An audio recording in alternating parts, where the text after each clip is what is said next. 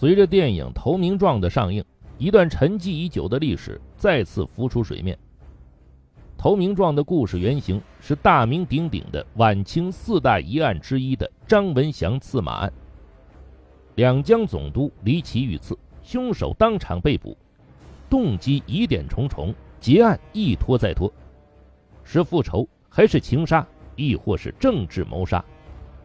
重重迷雾笼罩在这部《投名状》背后的故事之中。真实的刺马案发生在清朝同治九年七月二十六日。时任两江总督的马新贻结束了当天的士兵检阅，从射箭场打道回府。当他走到府衙门口的时候，早在路边埋伏许久的一个人忽然冲出人群，径直冲向马新贻。这人。一边口呼冤枉，一边拔出匕首刺中了马新贻的右肋，马新贻当场呕血扑地，第二天便一命呜呼了。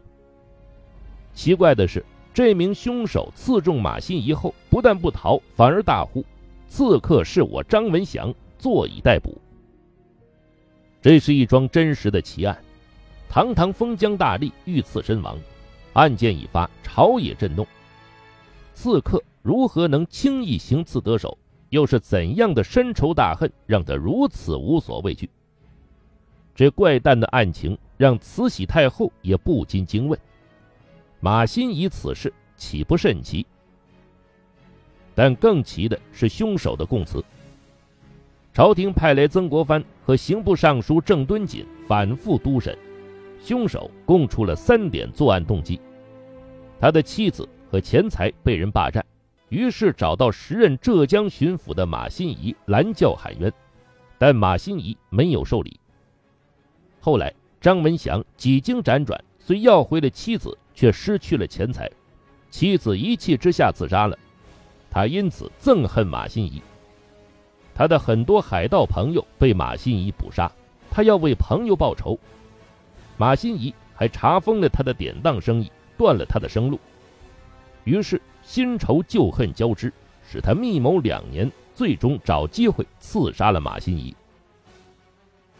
但这份荒唐的供词自然无法令人相信，于是案件被一拖再拖，疑云重重。案件悬而未决，民间却早已流言四起，相关的传说千奇百怪，但主要的因果关系不外乎三种：复仇、情杀。和政治谋杀。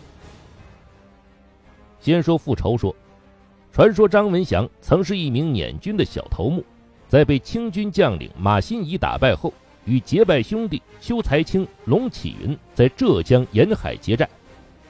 后来张文祥加入了太平军，邱才清、龙启云留守石寨，结果石寨再次被马新贻剿灭，张文祥的两个兄弟被杀。他的妻子也被寨中的叛徒霸占，被逼上绝路的张文祥誓报此仇。其次是情杀说，相传张文祥在做捻军头目时俘虏过清军将领马新贻，马新贻趁机劝说张文祥投靠朝廷。张文祥被马新贻的言语打动，于是叫上他的两个兄弟曹二虎和石锦彪。与马新贻四人一同结拜，投奔了清军。此后，马新贻的官运健忘，却见利忘义，疏远兄弟。又因为看上了曹二虎美貌的妻子，竟将曹二虎设计杀死。于是，张文祥一怒之下为兄报仇。最后是政治谋杀说，其中涉及督府不和说和湘军示威说。前者是猜测马新贻与巡抚丁日昌不和，丁日昌派人将其刺杀。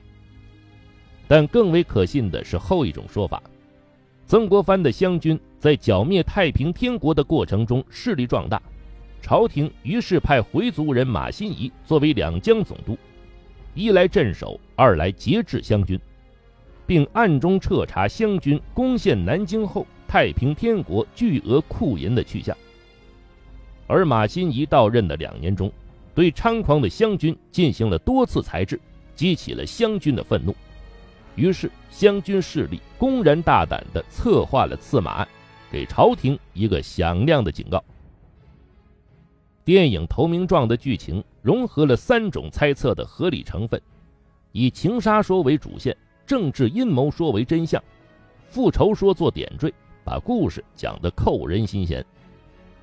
而真实的案件本身，由于涉及清廷、太平军、湘军、捻军等众多集团，牵扯到慈禧太后、曾国藩、丁日昌等重要人物，又包含造反、复仇、夺妻。满汉争权等诸多传奇因素，牵涉因素太广，真相已难寻求。